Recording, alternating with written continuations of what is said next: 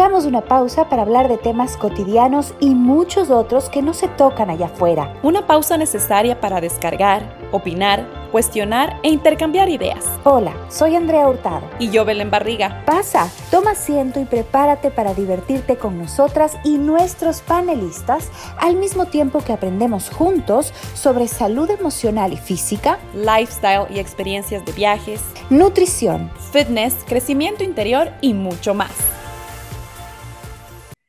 Hola, André, ¿cómo estás? Bien, Belu, bien, feliz, contenta con el tema de hoy en el episodio número 10 de La Pausa. Bienvenidos a todos. Tenemos un tema que nos han pedido bastante por Instagram, por mensajes directos.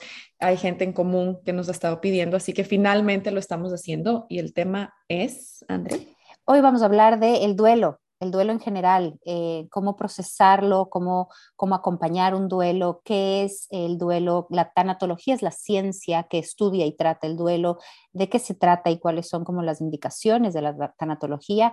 Y eso, básicamente, porque como dices, nos han pedido en redes y también en mis sesiones, verás, en mis sesiones hay muchas personas que vienen por tema de pareja, por tema de autoestima, que es lo que yo más hago, pero en la conversación van saliendo duelos que no están resueltos y pérdidas, no solo de muerte física, sino de divorcios y de rupturas que también representan un duelo. Entonces, finalmente nos contactamos con alguien en Ciudad de México y eh, nos va a acompañar hoy hablar de este tema tan importante. Y hablando de mí, ya me vas a contar tú, pero yo, mi papi se murió cuando era chiquita, yo tenía siete años cuando mi papi se murió y, y eh, yo no sé si tengo resuelto ese duelo.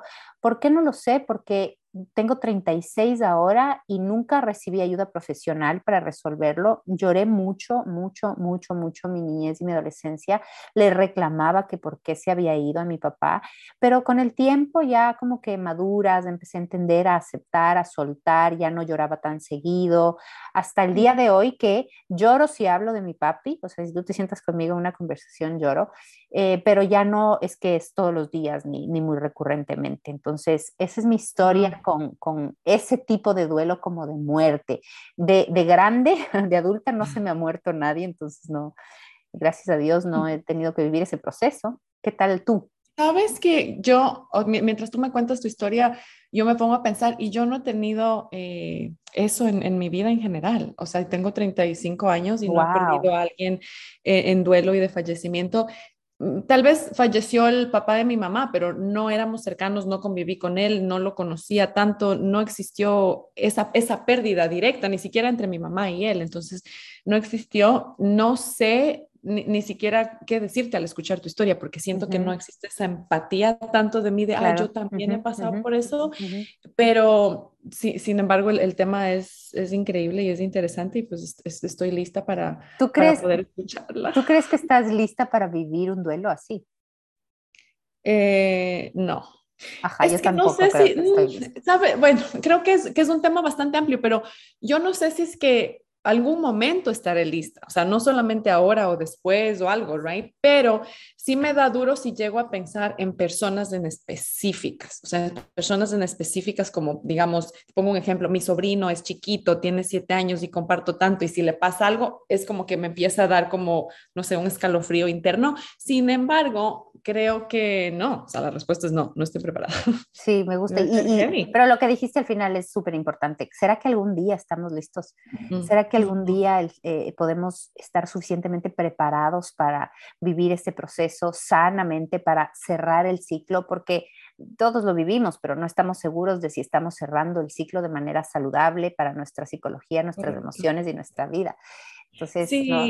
hay algo que quiero decir antes de que presentes a nuestra invitada y es que las personas que están, ahí, están ahí afuera y están pasando por un duelo y están escuchando este podcast, o sea, gracias. Gracias porque sí. debe ser súper duro y doloroso tener tantas emociones y tantas tristezas pasando por tu vida y tomar la decisión de escuchar algo así y esperamos de corazón que te pueda ayudar. Sí, sí, les abrazamos con el corazón. No estás solo, no estás sola, estamos aquí contigo eh, y hoy queremos traer a esta experta justo para darte más herramientas para poder transitar tu duelo. Así que quien nos acompaña hoy es Lilian Medina, ella es licenciada en psicopedagogía con maestría en tanatología. Ha sido docente por muchos años en diversos niveles de educación, pero ahora se dedica a diplomados y cursos de tanatología.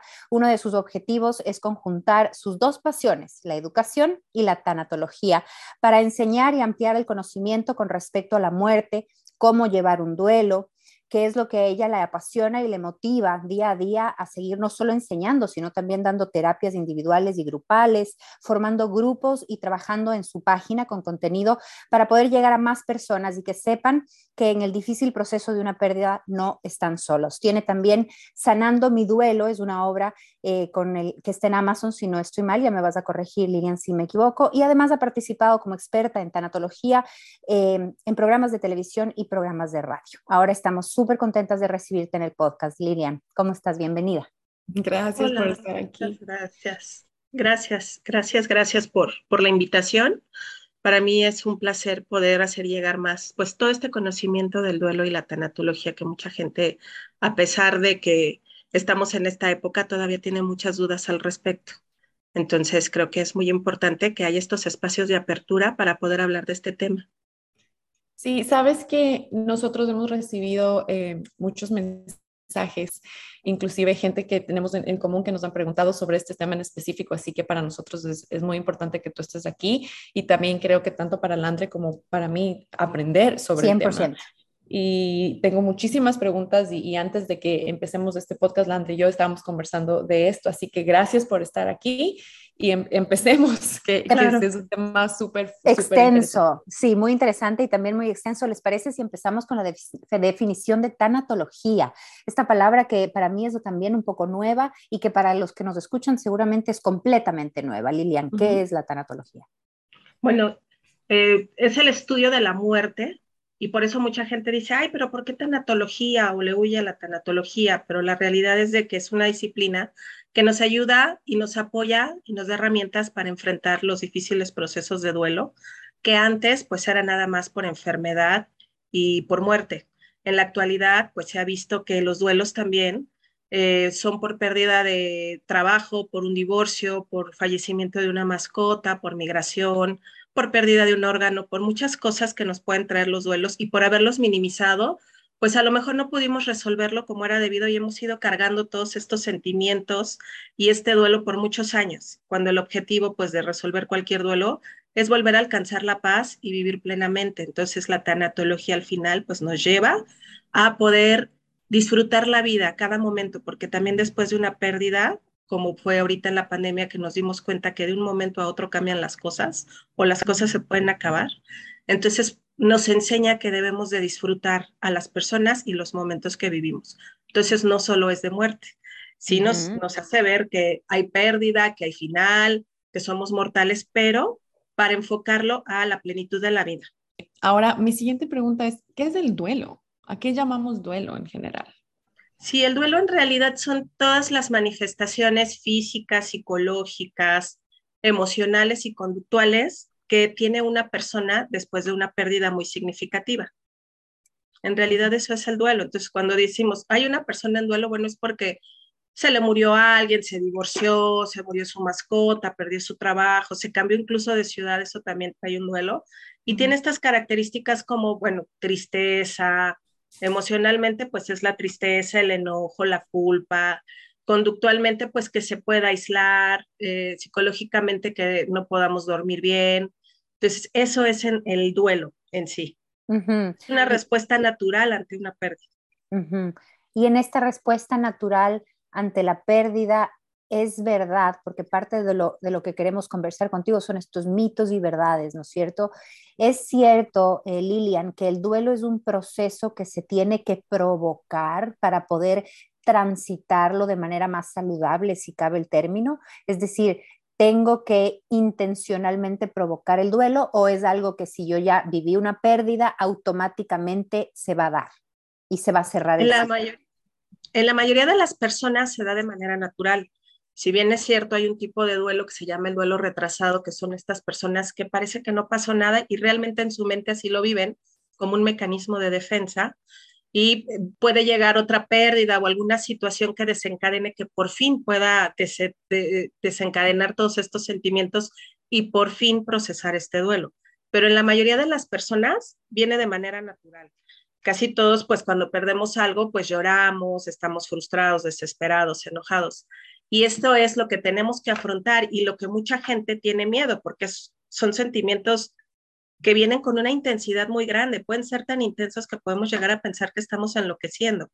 Por eso es importante hacer conocer a las personas que esto es perfectamente normal, que no te estás volviendo loco, que hay mucha gente, o todos en algún momento de la vida pasamos por un duelo, y es importante conocer las características para que nosotros canalicemos esas emociones y las atendamos y saber en un momento dado que si son demasiado intensas o duran por un periodo demasiado largo de tiempo con esa intensidad, pues es cuando debemos de ver un profesional, acudir a un grupo de duelo y este tipo de situaciones para poder sanar nuestro corazón o elaborar el duelo y llegar a esta paz o a esta aceptación que es la que cuesta tanto trabajo y tanto tiempo. Por eso es un, un, proceso demasiado largo en algunas personas.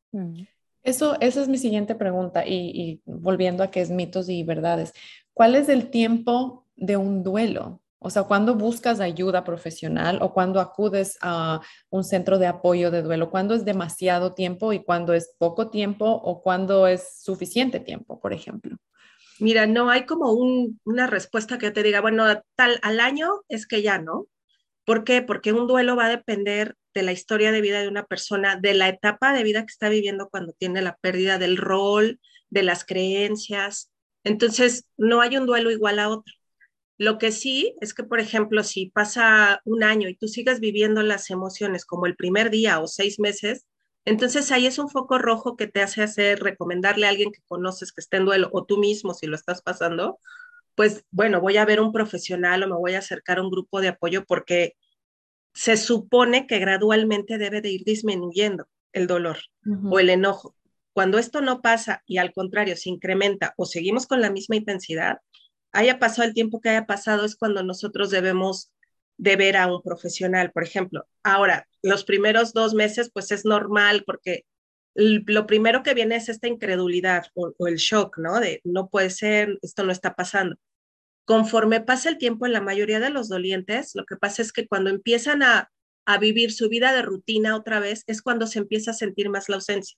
A veces pensamos que lo peor puede ser el velorio, para algunas personas sí lo es, pero Muchas otras, por ejemplo, a mí muchos pacientes me comentan, es que ya pasaron dos meses y yo me siento peor.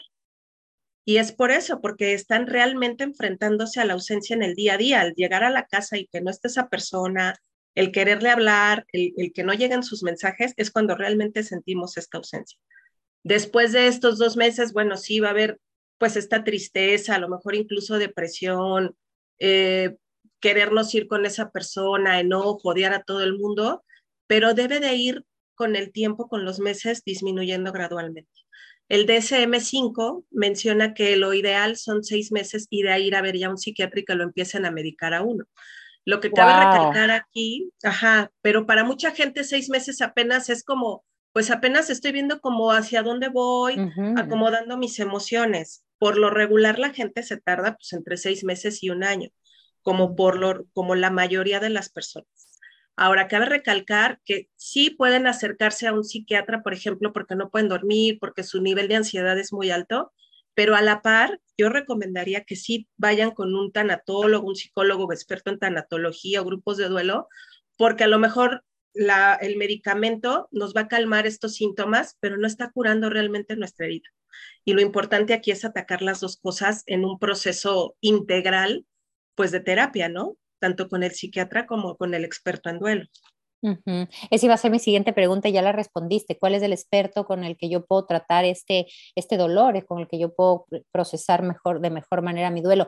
Ahora, eh, ¿cuáles son los puntos en común que tienen las personas que, que están viviendo una pérdida como para poder decir, hey, creo que estoy en este momento en el que necesito pedir ayuda? Dijiste que ya es el tiempo una, ¿verdad? Pero hay algunas actitudes, tal vez se me ocurre, no sé, eh, intentos suicidas podría ser, o cuáles son estas banderas rojas que la gente que está escuchando ahora puede decir, ok, ya sé que el tiempo, pero ¿qué más? Puedo yo observar en esta amiga, en esta mamá, en esta hermana o en, mi esposo para saber que es momento de que, de que hay que pedir ayuda y que él ya no lo puede estar manejando bien, solo o sola? Bueno, hablando de, esta ideación suicida, casi en, un 60-70% de las personas cuando pierden a alguien o es una pérdida muy devastadora, van a decir, me quiero morir eh, o me quiero ir con esta persona. Y eso es normal en el duelo casi siempre al principio, pues lo pueden mencionar una o dos veces. Si pasan muchos meses y vemos que la persona sigue muy mal, sin avanzar en su proceso de duelo y sigue hablando de suicidio, ahí yo creo que es recomendable que se acerquen a los especialistas en este tema para que no vaya a intentar hacer algo, porque su desesperanza o su sentido de vida de verdad lo perdió y no encuentra la manera, ahí es cuando deben de acercarse a este tipo de profesionales. Otra puede ser cuando vemos que, mira, cuando perdemos a alguien, no nos dan ganas de bañarnos, de salir, de hablar con la gente, porque, porque es estar, exacto, es estar platicando sobre todo lo que pasó, nos dicen, ¿cómo vas? Y lo siento mucho, no queremos estar enfrentando eso porque nos duele. Entonces nos aislamos, eso es parte natural del proceso. Pero si nos aislamos al 100%, o sea, podemos aislarlos, sí, aislarnos, sí, pero también está esta parte de la, de la convivencia, de que nos apapachen, de que nos escuchen. Entonces es como encontrar el equilibrio. Si alguien no tiene ese equilibrio y está totalmente aislado, si ya pasaron muchas semanas y sigue sin bañarse, sin comer, sin dormir, ese es otro foco rojo. O sea, si nos podemos permitir a lo mejor un fin de semana y hoy no salgo y, lloro eh, de manera tendida, eh, no me voy a bañar, no quiero comer o quiero comer pura comida chatarra. Bueno, está bien, se vale, perdimos algo muy valioso, nos podemos dar el permiso pero después de unos días uno mismo dice, bueno, ya tengo que irme a trabajar, tengo que ir a ver trámites y ya nos levantamos, nos bañamos, aunque sea por eso, pero lo hacemos. Las personas que pierden completamente eh, su camino social, digamos, se alejan de todos, ya no les importa nada. Por mucho tiempo, ese es otro foco rojo muy importante en las personas que nosotros podemos ver. Si, si hay un familiar en duelo, bueno, no, ya es que necesita ayuda en este momento, porque este, le está afectando demasiado o solo no puede y a veces se vale también, a veces es más fuerte que nosotros toda esta situación y es el momento de pedir ayuda. A veces nos dice, es que hay que ser fuerte, tienes que ser fuerte y lo confundimos con tengo que aguantar y tengo que resistir y nos estamos muriendo a pedazos por dentro hay que señalar que ser fuerte es lo que hacen cada día las personas que perdieron algo, que es levantarse y continuar. Sea que se bañen o que no se bañen, ya enfrentar la vida con este dolor ya es ser fuerte. No minimicemos, ¿no? Son de estos mitos también de siempre hay que decir estas frases cliché que hacen tanto daño a las personas que están en duelo. Si me dicen, sé fuerte o échale ganas en cualquier momento de mi vida, pues digo, ah, pues sí, sí, lo voy a intentar, le voy a echar ganas pero si me lo dicen cuando estoy en duelo, pues te van a decir, oye, si yo le echo ganas todos los días, si estoy hablando contigo es porque le estoy echando ganas. Entonces, eh, hay que tener cuidado también en esta parte de lo que decimos, ¿no? Pero creo que esas podrían ser de las banderitas rojas más importantes en una persona en duelo. Eh, Lilian, yo tengo una pregunta. Yo no he tenido un duelo por pérdida física de alguien de que haya fallecido. Sin embargo, después de escucharte, creo que he tenido varios episodios de, duelo por diferentes circunstancias y cada uno ha sido diferente. Y te estoy sincera, yo tengo mucho miedo al duelo. Yo creo que, cada, cada vez que estoy expuesta a algo me, da miedo. Pero Hay una ¿a qué, de tipo de duelo? ¿De que se te muera alguien, Belu, o en general? En general. Ah, no, no, no, en general. O sea, en relaciones, en trabajo. Yo creo que soy una persona, y, tú me conoces, André, que se, se envuelve mucho, ¿no? Y, le da miedo que se acabe. O sea, le da miedo que se acabe. O sea, creo que, que lo he, empezado a manejar de diferentes maneras y mucho mejor. Sin embargo, la pregunta va, ¿nos podemos preparar para el duelo ahora? O sea, eh, para diferentes tipos de duelo nos podemos preparar. Existe una manera de saber que se va a acabar y pues vamos a estar bien y va a haber este proceso y que lo podemos entrar de una manera más sana sin tener que, que chocar con estas emociones tan fuertes. Mira, es, es algo que todos sabemos y es lo más seguro que tenemos, la muerte, ¿no? Entonces, sí debemos de, pensar, bueno, yo sé que me voy a morir y en prepararnos en el punto, por ejemplo, legal. Dejar el testamento, dejar todo arreglado, incluso esta parte de la donación de órganos, ¿no? Dejo todo arreglado, yo me estoy ahí preparando porque sé que voy a morir, quiero dejar eh, eh, sin problemas a mis seres queridos, que también es un acto de amor, dejar todo sin pleitos, porque luego hay muchos pleitos después de que alguien fallece y no hay testamento, ¿no? Prepararnos mentalmente, bueno, saber que nos vamos a morir y por eso lo que decía yo al principio, disfrutar cada momento, para disfrutar los momentos de felicidad, los momentos con las personas, los momentos de salud, para que cuando lleguen los momentos difíciles digamos, bueno, pero cuando estoy bien, lo vivo intensamente y lo disfruto y ya disfruté y bueno, todos en algún momento, todos, yo creo que sin excepción, es parte de la vida, vamos a sufrir un duelo, ya sea pues que nos cambiemos de casa y dejemos a nuestra familia, como dices, no es física la pérdida como tal de que ya no la vuelvas a ver nunca, pero sí ya no la tienes en tu día a día y eso nos duele, nos cambia toda la perspectiva. El divorcio puede ser un duelo también muy difícil de superar porque aunque la persona sigue viva, ya a veces ya ni le hablamos. Incluso hay eh, muchos sentimientos de enojo más que de tristeza que nos impiden elaborar el duelo de una manera rápida, ¿no? Y más si estamos con dimes y diretes entre que el juicio, los hijos, por eso también puede ser un duelo muy difícil de llevar el, el divorcio. Entonces, ¿qué podemos hacer? Pues disfrutar cada momento, no estarnos angustiando de lo voy a perder, me voy a morir, porque entonces ahí ya no es disfrutar la vida, es vivir con miedo. Pero yo mm. creo que la mejor manera es esto, disfrutar, decir te amo, decir te quiero, no estar con rencores. Digo, a lo mejor si alguien nos hace daño, lo perdonamos por nosotros estar en paz y no significa el perdón que yo tenga que volverlo a integrar a mi vida, porque a lo mejor sí me hizo mucho daño, me traicionó, no sé, infinidad de cosas que nos puede hacer alguien.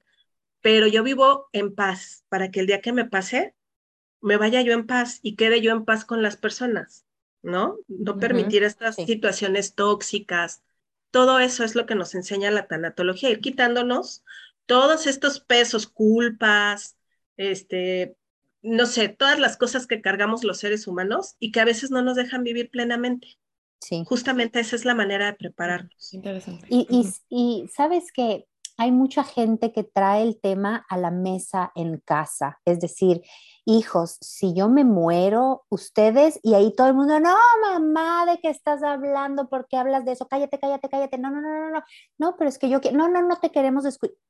Y entonces es un tema que no se trata, es un tema que se evita, es un tema tan doloroso, por supuesto, pero al mismo tiempo que tan perjudicial está siendo el no hablarlo en casa, el no hablarlo con nuestros seres queridos. ¿Qué opinas de eso? Yo creo que sí debemos de empezar a tener apertura, a dejar que sea tabú este tema, porque al final va a pasar, pero creo que lo mejor es que si pasa y está todo en orden, va a ser más sencillo para todos. Por ejemplo, cuando alguien tiene un accidente y, y tiene un familiar que decidir qué hacer, por ejemplo, si, conecta, si dejarlo conectado o desconectar. Si la persona dejó dicho o platicó alguna vez que quiere, va a ser más fácil tomar la decisión que nada más caiga en uno, ¿no? Porque yo no sabía qué quería, nunca lo hablamos. Mm. Justamente por eso se deben platicar las cosas. Por ejemplo, acá en México, mucha gente, y bueno, yo creo que en toda Latinoamérica tenemos muchas, muchas cuestiones mentales que nos impiden hacer estas cosas. Por ejemplo, es que yo no voy a hacer el testamento porque me va a traer mala suerte y me puedo morir. Ah, wow. Entonces, la gente por eso no hace los testamentos. Y es claro. justo por eso quedan tantos pleitos, ¿no? Entonces, sí, yo estoy de acuerdo contigo. Yo estoy de acuerdo contigo y perdón que te interrumpa, pero tiene mucho que ver con nuestra cultura también. Eh, yo me mudé aquí a Estados Unidos hace 15 años, tengo 35, estoy por cumplir 36 y yo soy la única de mi familia que tiene una póliza de vida. Y lo hice desde que me mudé acá. Entonces yo empecé a decirles a mis papás, tienen que tener una póliza de vida. ¿eh? Y al comienzo ellos lo tomaron como que, ¿por qué? ¿Para qué? ¿Cómo así? Eh, ¿Con qué fin? ¿De qué estás hablando? ¿En qué estás metida? ¿Por qué estás pensando en estas cosas? Y, mis papás pasaron por un divorcio, inclusive fue un divorcio duro por cuestiones de, de, de dinero. Y una de mis conversaciones con mi papá fue, para que esto no pase, si es que te llega a pasar algo, deberías hacer un testamento. Y mi papá lo tomó como, me quieren quitar todo. o me quieren. o sea, entras eso, exacto. Es como, ¿por qué tengo que hacer un testamento? Sí, y, su respuesta inclusive fue, fue bastante eh, no, no, quiero llamarla tonta, pero su respuesta fue, yo no me he pensado morir. Entonces, I was like, nadie se piensa en morir. Nadie, nadie habla eso, ¿cierto?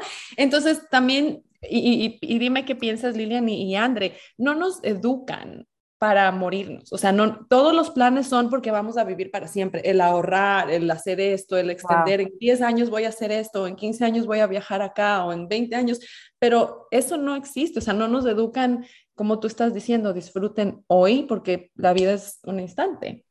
Es verdad, no había pensado en eso. Nos, es como que nos educan para que si fuéramos a vivir toda la vida, es cierto. Es ahorra, invierte, eh, se viene la era tecnológica, debes de estar un paso más adelante para que en ese momento estés ya subida en el tren. ¿Qué les vas a dejar a tus hijos? ¿Qué les vas a hacer después? O sea, y es el legado y sigamos creciendo y sigamos. Y lo digo muy personal, yo soy muy abierta con, con mi vida privada en, en el podcast y en todo lado. Yo tengo esta lucha con mi familia constantemente de ustedes ahorraron por 40 años de matrimonio y nunca compartimos como familia y ahora ya no están juntos, ahora está el uno por acá, el otro por acá, eh, mi mamá estaba enferma recién y es a, lo que tú vas, Lilian, en que la vida es hoy, pero mis papás ahorraron 40 años pensando en que después van a disfrutar de sus hijos. Yo vivo acá, mi hermano vive en Israel. Claro, ahorita es el después.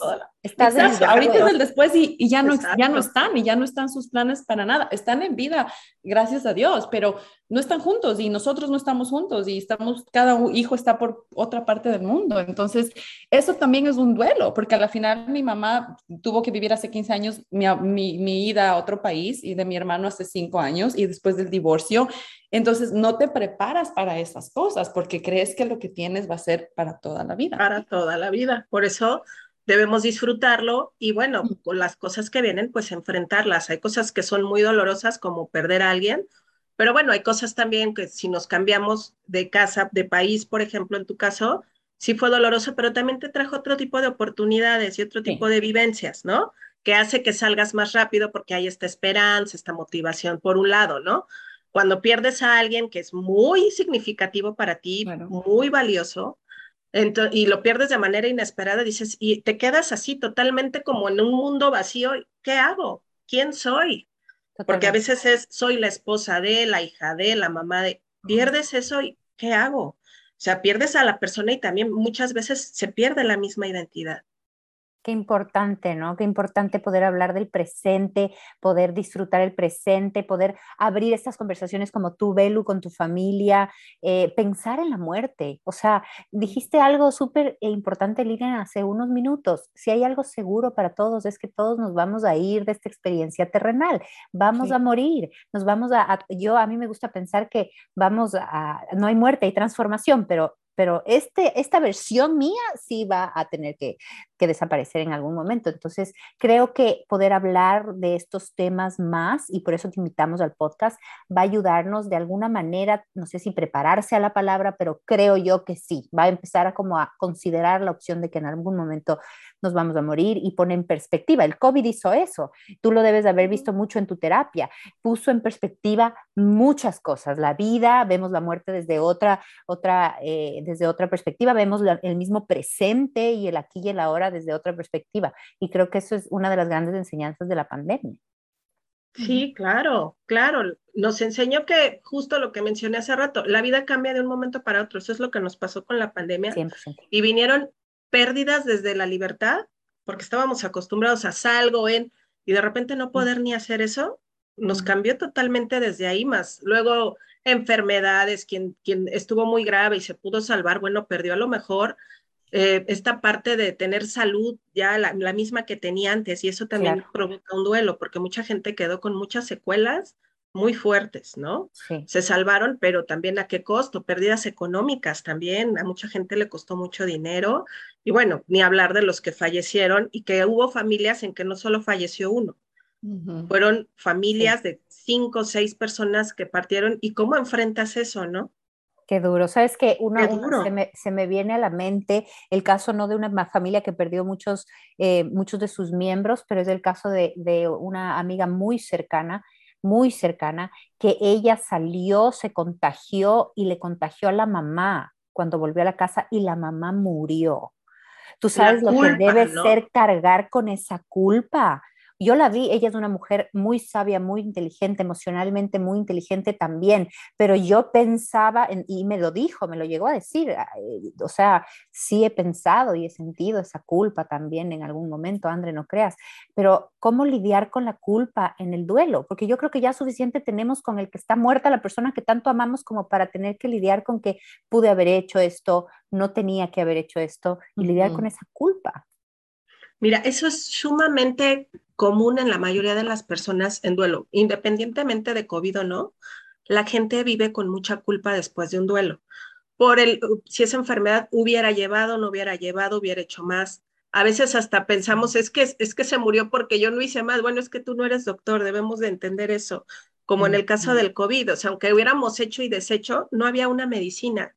Creo que al día de hoy no llega, si existe, no llega a todos lados. hay medicinas que sí han creado, pero en ese momento que vinieron las olas tan duras de tantas pérdidas, no había. ¿Cómo la gente puede vivir con la culpa enfrentándola? Haciendo una lista de, ¿es una culpa real o es una culpa imaginaria? Porque muchas veces también nos cargamos cosas, nuestra misma mente nos carga cosas innecesarias, como dices, ya bastante es la pérdida y enfrentar la vida así, como para todavía estarnos echando. Y hay culpas como no puedo volver a sonreír porque si él no sonríe, yo porque voy a sonreír. Pero también tenemos que entender que pues no es nuestra culpa que la persona haya fallecido, fue un accidente o es que porque le di la moto y se mató en la moto, por ejemplo, ¿no? Este tipo de cosas es hacer ejercicios en terapia cuando ella es muy intensa, sí se necesita la terapia para poder encontrar ese perdón con uno mismo, porque se están se están culpando a ellos mismos y viven con una culpa que no los deja ni dormir contra ellos. No es con la persona fallecida. A veces sí también es el duelo es tan complejo que a veces dicen, es que ¿por qué me dejó? Y están enojados con la persona y la persona a lo mejor tampoco, o sea, seguramente no se quería morir. Pero es, es trabajarlo, llegar a ese entendimiento, porque estamos tan sumidos en este dolor tan intenso que no podemos llegar a, racionalizar lo que incluso nos está dañando. Sabes que esa era yo, perdón que interrumpa, esa era yo. Era cuando mi papá murió, yo tenía siete años y yo cómo lloré de adolescente y de niña diciéndole, ¿por qué me dejaste? ¿Por qué te fuiste? ¿Por qué? Y, ahora lo pienso y me da ganas de llorar porque esa fue una pérdida que cuando eres o sea, eres niño, después pasas a ser adolescente, no te entiendes ni tú bien y no está esta figura que, que, que, es tan, que era tan cercana a ti y después ya llegas a la adultez, entonces es como que una, un espacio vacío que se generó en una etapa de tu vida pero que la vas cargando durante todo este, este cambio y esta evolución de, de, la persona en la que me he convertido ahora. Y yo reclamaba mucho por qué me dejaste, por qué te fuiste, por qué me dejaste, por qué te fuiste. Y sabes que hoy por hoy puedo decir, yo, yo te soy sincera, no sé si tengo resuelta la muerte de mi papá. Y yo te digo, yo hablo de él y lloro, lloro porque lloro. Entiendo muchas cosas mejor, acepté muchísimas cosas que antes no podía, no quería y me negaba, pero no sé si la tengo resuelta. Y, mi pregunta aquí es, ¿cómo darse cuenta las personas que están como yo, que no tienen esa pérdida resuelta? ¿Sabes, André? No, resulta que si haces esto, que si dices esto, que si tal vez tu relación de pareja es esto, o sea, ¿qué nos podrías decir a estos que estamos aquí preguntándonos si hemos resuelto o no esa pérdida? Mira, es muy normal que aunque pasen muchos años en una fecha especial, Navidad, cumpleaños, aniversario, platiquemos de la persona y se nos venga más nostalgia y derramemos incluso lágrimas al hablar de esta persona. Podemos darnos cuenta que no hemos sanado cuando es muy común, no solo en fechas especiales. O sea, si ya pasaron, dices que falleció cuando eras muy pequeña, ya pasaron algunos años, si para ti te sigue causando mucho conflicto el hablar de tu papá, de más, más que en fechas especiales, o sea, como muy común, ahí es que entonces necesitarías pues terminar de cerrar este ciclo con tu papá, por ejemplo, ¿no? Para poder, pues tú estar en paz. Y sí, sí los vamos a extrañar siempre. De vez en cuando vamos a derramar una lágrima, pero sí es muy común que lo hables y que lo hables, pero te afecte, ese, ese ahí es donde podemos ver, porque podemos hablar de ellos y podemos incluso hasta, ay, sí, te acuerdas cuando hizo y se cayó y jajaja, ja, ja, qué gracioso. Es diferente a que lo hablemos y cada vez que lo hablemos sea con esta tristeza o con esta nostalgia, ¿no? O que basemos nuestra vida mucho en ese sentimiento. Entonces ahí es cuando hay una banderita roja para las personas, decir, bueno, no estaría de más que vaya a un grupo de duelo un día a platicarlo o a una consejería tanatológica o a un tanatólogo y ver eh, qué tanto puedo yo platicar o sacar de esto y cerrar mi ciclo y continuar con mi vida, con mi ser querido, obviamente en mi corazón, siguiendo platicando de él, pero que ya no te duela tanto. Bien. Eso es. Interesante. Por, por, otro lado, yo quiero ir a, la otra parte. Cuando alguien tiene una pérdida, eh, en este caso, digamos que fallece su pareja o su mamá o algo, y el duelo no dura tanto. ¿No? Y, y, hay veces en que esa persona se siente cuestionada de que está rehaciendo su vida o de que simplemente, no sé, em, empezó a continuar con lo que estaba haciendo. Y existe un choque, muchas veces vuelvo a la parte de nuestra cultura y de nuestra sociedad en donde she's moving on, o sea, ya se le pasó, o he's moving on, o cómo se va otra vez o cómo se va a mudar. Ah, ¿Cómo enfrentan esas personas del duelo y cómo manejar ese tipo de, de situación en este caso? Bueno, eh, como dije al principio, cada persona vive el duelo de manera diferente y por lo mismo, por su manera de ser, su personalidad, pues a unos les costará mucho tiempo, dos años salir y puede ser un duelo normal, pero es una persona que así lo vive. Y otras personas serán meses, ¿no? Y entonces, parte de, esta educación que justo mencionaban ustedes es el aprender a respetar los tiempos de cada persona. O sea, no tiene por qué estar años y años llorando, guardando luto. Si esa persona a lo mejor la enseñanza que le dejó la que falleció, le dejó el, vuelve a sonreír, vuelve a disfrutar la vida, ¿no? Si fue una pareja y se vuelve a casar, a lo mejor le hizo prometer el que falleció, vuelve a ser feliz. No me llores toda la vida. No sabemos y a veces juzgamos de más. Y es muy importante hacer hincapié en esto. No juzguemos. Cada quien vive su duelo como puede, como quiere, como se le hace fácil y si quiere volverse a casar o no, bueno, pues ya será cosa de cada persona. Hay personas que son muy objetivas y que por eso salen del duelo más rápido, por la perspectiva de vida que tienen. Bueno, sí, es parte de la vida, la muerte, lo extraño, pero bueno, está en paz, yo estoy en paz y voy a continuar y por eso les resulta más fácil. Hay personas que somos más sensibles o que no tenemos las herramientas o que somos muy aprensivas y por eso nos puede costar más trabajo salir adelante. También depende de eso, de ese tipo de situaciones. Entonces, también hay personas que aparentan que ya están bien y continúan con su vida y la, y la verdad es que traen el duelo ahí a todo lo que da y no lo han resuelto y lo único que hicieron fue encontrar esto de un clavo saca otro clavo, ¿no? Un, algo que sustituya, pero no están sanando su duelo. Pero eso ya también depende de cada persona, no nos toca a nosotros juzgar, a menos que veamos que nuestra familiar le, eh, está haciendo esto, podemos decirle, oye, espérate, yo veo esto, pero no significa que lo tengamos que juzgar o no. Podemos darle un consejo y ya la otra persona sabrá si lo toma o no, como en todas las situaciones, ¿no? totalmente. Eh, y ahí dijiste algo interesante que es, em, todos viven el duelo de diferente manera y los que estamos alrededor, eh, yo la pregunta es, porque hablaste de los que están alrededor un poco, mi pregunta es cómo acompaño entonces, cómo acompaño a esta persona que, que está viviendo esta pérdida tan importante. ¿Qué digo? ¿Qué no digo? ¿Qué hago? ¿A qué me ofrezco? ¿Hasta dónde me ofrezco? Porque también una persona en duelo, eh, yo veía uno de tus videos en Instagram y tú decías, a veces decimos, bueno, llámame si necesitas algo, pero una persona en duelo no tiene ganas de llamarte si y puede necesitar muchas cosas, ¿me explico? Entonces, ¿cómo acompaño un duelo? Bueno, precisamente tratando, si somos muy allegados, pues ver la necesidad. Por ejemplo, si es una mujer que perdió a su esposo, tiene niños, bueno, me los llevo una tarde. O sea, ofreciendo cosas específicas. Exacto, exacto. Me los llevo en la tarde. Oye, te traje, si vemos que no tiene ni ganas de cocinar, este, bueno, te traje comida. la puedes congelar, aquí hay para tres días. Y es una ayuda, ¿no? No podemos, estas, esto volvemos a repetir, las frases, el échale ganas, Dios se lo llevó porque lo quiso. Podemos decir, bueno, ¿y por qué Dios es así? Dios no es malo. Y entra uno en un conflicto ahí de, de parte espiritual y esto que pues haces enojar a la persona en lugar de apoyarla. Mandarle mensajes, necesitas algo y a lo mejor te dice que no, sí, pero bueno, tampoco puedes estar metido en la vida de la persona, a lo mejor también necesita espacios, como ir viendo qué necesita, eh, dejarle claro, yo estoy aquí si quieres hablar o si necesitas algo, llámame. Y también acercarle estas cosas para que vea que es real, ¿no? Porque mucha gente lo dice, pero no lo hace. Entonces, esta parte del acompañamiento, saben que es muy importante tener paciencia. No nos gusta ver a nuestro ser querido que está sufriendo, llorando y pasan las semanas y seguimos viendo que se siente triste, que sigue llorando. Y es cuando decimos, ay, ya, ya supéralo, ya pasó, mm. porque queremos verlo bien, pero debemos de ser pacientes y entender que no está bien, que está pasando a lo mejor por el momento más difícil de toda su existencia y debemos dejarlo llorar.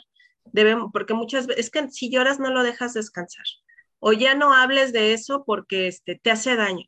No, lo que le hace daño es no hablar de eso, no llorar. O sea, esas son las medicinas del alma. No hay una medicina como tal que te diga, tómatela por tanto tiempo y ya no vas a sentir el dolor. ¿no? El, dolor del alma, pues, este que, que, que, no sabe uno ni dónde se siente, es que se siente en todos lados, ¿no? Entonces, es, es, déjalos llorar, déjalos que cuenten la misma historia 20 mil veces, porque con eso también se desahoga uno. Ese es el acompañamiento que podemos dar a las personas, esta parte empática. y también como esperar tal vez silencios o que no te responda o que no te lea o que eh, no, no, no significa que tal vez esté resentido, que tú fuiste muy, y te metiste a, a, ofrecer cosas muy, muy privadas, sino que tal vez es, el proceso que está viviendo que no le da ni fuerzas de escribir y que no quiere ni siquiera ver su teléfono, ¿no? No, y que no quiere hablar con la gente porque no quiere hablar del tema, porque la gente, por hacer bien, porque es bien intencionado, ¿cómo vas? Este, eh, o, sales a la calle incluso y los vecinos, oye, lo siento mucho, no te había podido ver y te dan el pésame, ¿no? Eso, enfrentar esas cosas duele. Por eso la gente a veces se aísla. Ya que pasa un tiempo así de, bueno, ya se olvidó la gente, yo ya estoy pues un poquito más fortalecido, ya puedo decir, pues sí pasó esto, falleció, porque si nos preguntan los primeros días, de decir, no, es que falleció, nos soltamos llorando y es lo que a veces la gente quiere evitar y por eso mejor se guarda, mejor no contesta. ¿Sabes qué pasa también? Que ahorita todo el mundo tiene sus redes sociales y en mm. las redes sociales la gente pone pues los momentos casi siempre bonitos, felices. Si tú estás en duelo, te da mucho coraje ver la felicidad de los demás. Mm. Y no es que seas envidioso, no es que seas mala persona, es que estás en duelo y es algo perfectamente normal. Entonces, ¿qué haces? Para que no te duela, pues te alejas. Por eso mucha gente deja redes sociales. Exactamente, porque le lastima esta parte. En Hace sentido, claro. ¿Qué decirle a alguien cuando le quiero dar mi pésame? A veces no sabemos qué decir y a veces hay frases prefabricadas que más bien son como eh, eh, ofensivas o, la gente las considera como eh, fuera de lugar. Entonces, ¿qué decir? ¿Qué, es lo, lo, que podrías decir si no sabes qué, cómo dar un pésame? pues puedes llegar y dar un abrazo y te abrazo con el alma, este, a lo mejor... ¿Qué tal lo siento mucho? Eh, o lo siento, mucho, sí, sí, yo creo que lo siento, si no es algo que, que yo haya notado que lastima a la gente. Lo que yo he notado es esta parte de Dios se lo llevó, este, ya era su momento, cosas así de, ¿por qué ya era su momento, no? O sea, ¿por qué?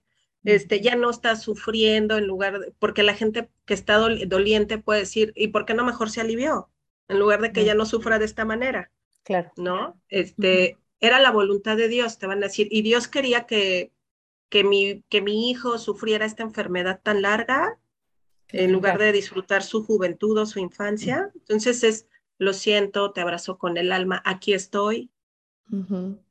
Así, o simplemente llegar, dar una palmadita en la espalda, el abrazo y, y estar ahí, ver, si hay una necesidad, ¿no? Que hace falta algo, tratar de proveerlo en ese momento. Eso puede ser de gran ayuda porque las personas que están dolientes están como en una nube, están como en otro planeta realmente, estás como en un sueño, ¿no? O una pesadilla más bien. Entonces, no pueden estar en todo. Entonces, a lo mejor si tú puedes observar que necesita, como por ejemplo que el café, este tipo de situaciones, ¿no? Que, que se viven en un velorio, a, acercar las cosas, puede ser de mucha ayuda. Sí, tú has ido, has ido a velorios, Belu.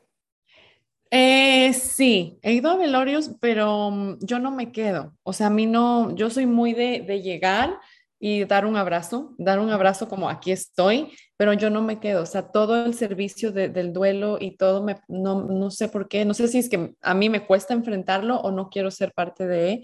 Eh, he ido a un par aquí en, en, Estados Unidos, en Ecuador, en Ecuador nunca, sin embargo aquí es muy diferente también. Por ejemplo, una vez fui a un duelo en donde todo era súper divertido. Contaban cosas súper chéveres de la persona que falleció, la familia puso fotos, videos, era súper lindo igual no me quedé porque en mi mente está nuestro duelo de, nuestra cultura, de nuestro país, en donde todo el mundo llora y todo el mundo grita y todo el mundo, o sea, es, muy doloroso, es muy triste. Entonces, en los que he ido aquí han sido completamente diferentes. Uno, uno muy lindo que era celebrar la vida de esta persona a pesar de que ya no estaba. Eh, otro que, que, igual no me quedé, pero fue muy emocional. Eh, fue alguien que falleció por COVID y, era una familia bastante grande y lo que hice fue llegar y, y abrazar y hacerme sentir y eventualmente esa persona reach out to me después, o sea, me se contactó como semanas después y se acordó que yo estaba ahí a pesar de que no me quedé, a pesar de y empecé a entender un poquito más, pero pero no he estado algo familiar, que he perdido algún familiar, no. No he estado ahí presente, no sé cómo sería, no tengo ni idea. Y son momentos como, eh, sí, es que es un momento como, como diferente, como una energía diferente. no es salir de compras, no es eh, ir a, eventos y rituales a, a, los que acostumbramos, es diferente, es algo que vivimos en menor cantidad y que tiene una energía y un significado súper importante y que entonces en esa medida yo sí siento también tal vez esta como pesadez, si cabe la palabra, el silencio y, quisiera hacer más, pero al mismo tiempo... Pero debería ser más. O sea, debería ser, por ejemplo, a veces yo pienso en mí. Por ejemplo, yo pienso en mí. Si es que yo me muero, yo no quisiera que fuera así. O sea, yo no quisiera tener a toda mi familia llorando y la gas. O sea, no. ¿Y cómo quieres que sea? Me gustaría que sea bien. o sea, como, como algo que lo que dice eh, Lilian, ¿no? Todos nos vamos a morir. O sea, todos. ¿Por qué tiene que ser tan doloroso? ¿Por qué tiene que ser un acto de sufrimiento, un acto de una despedida así tenaz, de, de nunca más? O sea, yo no quisiera que el mío fuera así. o sea, que, sea más como una celebración de tu vida, más de lo que fuiste, o sea, me gustaría que, sea lindo, que se recuerde quién era yo, qué me gustaba, que sea chévere. O sea, no fiesta, obvio, tampoco voy a ir al extremo, pero me gustaría que no sea triste. ¿Qué piensas? ¿Le has dicho a tu familia cómo quieres que sea? ¿Has hablado del tema? Sabes que he tratado. Es que acuérdate, yo veo a mi familia muy poco y tenemos un chat y cuando empecé a hablar sobre, ah, me abrí una póliza de vida y tal, tal persona es el beneficiario, acuérdense de hacer esto, empezaron como que, ¿por qué? ¿Para qué? ¿Con qué fin? Pero si tú estás joven. Y yo les decía que esté joven no significa que no me pueda morir mañana.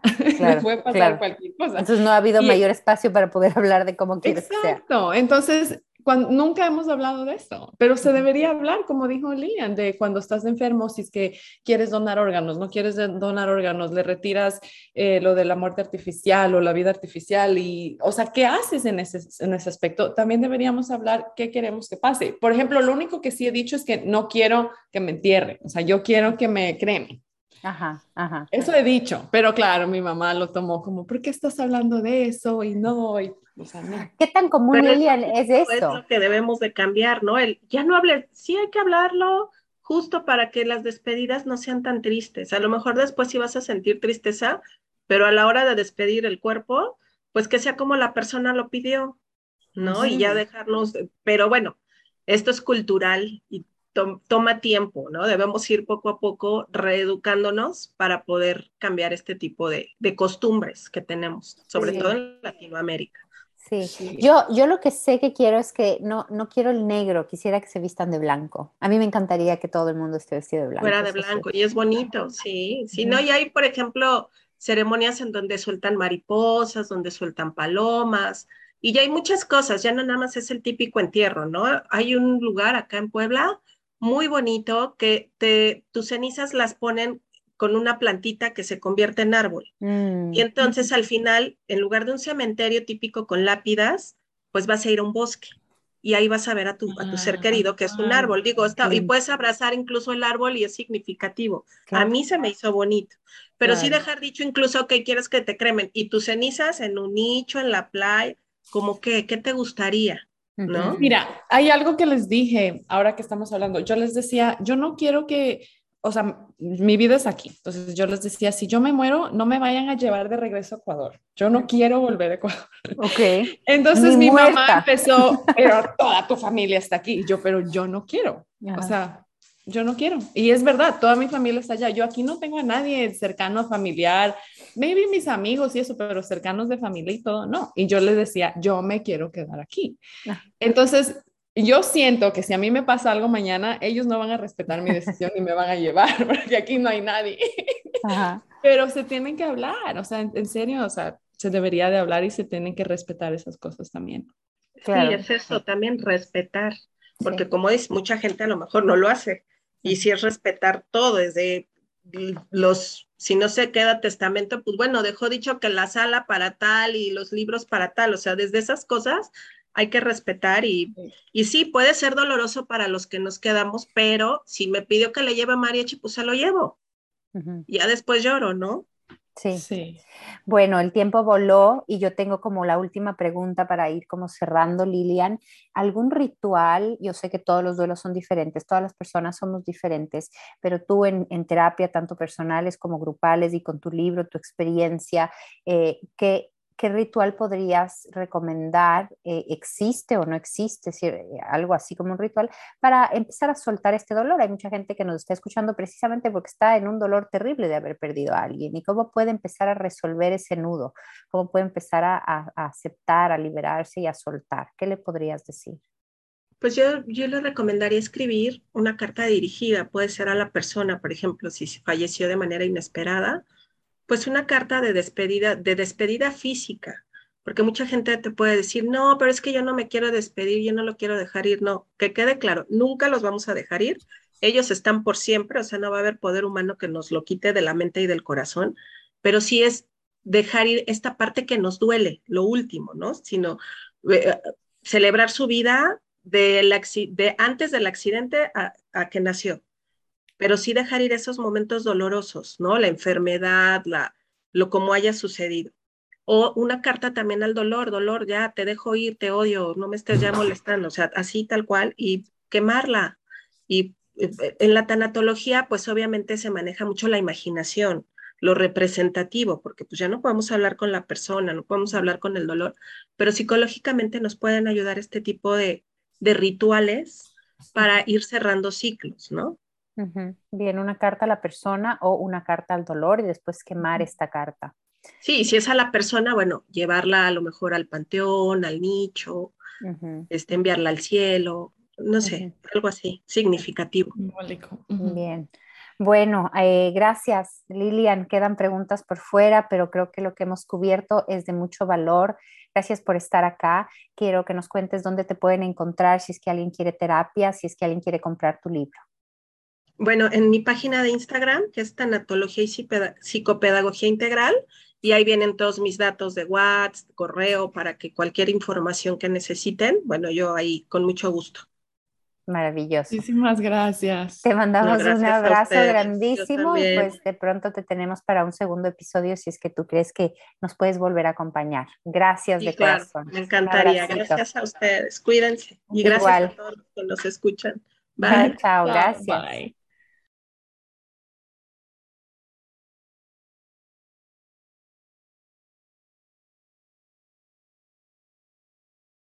Un tema extenso, se quedan preguntas por fuera, pero creo que lo que hemos cubierto, como le dije a Lilian ahora, es algo que nos da un poquito más de conocimiento para poder transitar este proceso tan complejo y tan diverso. En, en- así como existen personas y tipos de personalidades, existen duelos y tipos de duelos y lo que dura un duelo pues no está establecido. Eh, pero gracias por eso, porque también me habló a mí, me habló, me habló al alma, me tocó fibras importantes, me quedo con que hay que ser paciente para vivir ese proceso y no juzgar, eh, ni a mí si yo soy la que lo está viviendo, ni a otras personas que cerca de mí lo pueden estar viviendo, porque no hay un libro que diga cómo exactamente se tiene que procesar y en esa medida cada historia es única, cada persona es única y esas emociones y esos y esos eh, procesos merecen validación. Así que yo me quedo con eso y me quedo más tranquila con mi propio proceso. Qué lindo, qué lindo, la verdad. Yo me quedo con algo muy parecido que es respetar el tiempo de cada persona, eh, que tiene mucho que ver con los que estamos alrededor y con los que estamos afuera, ¿no? De, no juzgar, no decir absolutamente eh, nada que pueda herir al otro ni presionar. Eh, y también me quedo con que cada persona vive su duelo de diferente manera. No todos somos iguales y existen diferentes tipos de duelos, así que espero que este podcast les haya servido. Tenemos un número dos, si no estoy mal, André, que tiene mucho que ver con, con, el del día de hoy. Cuéntame.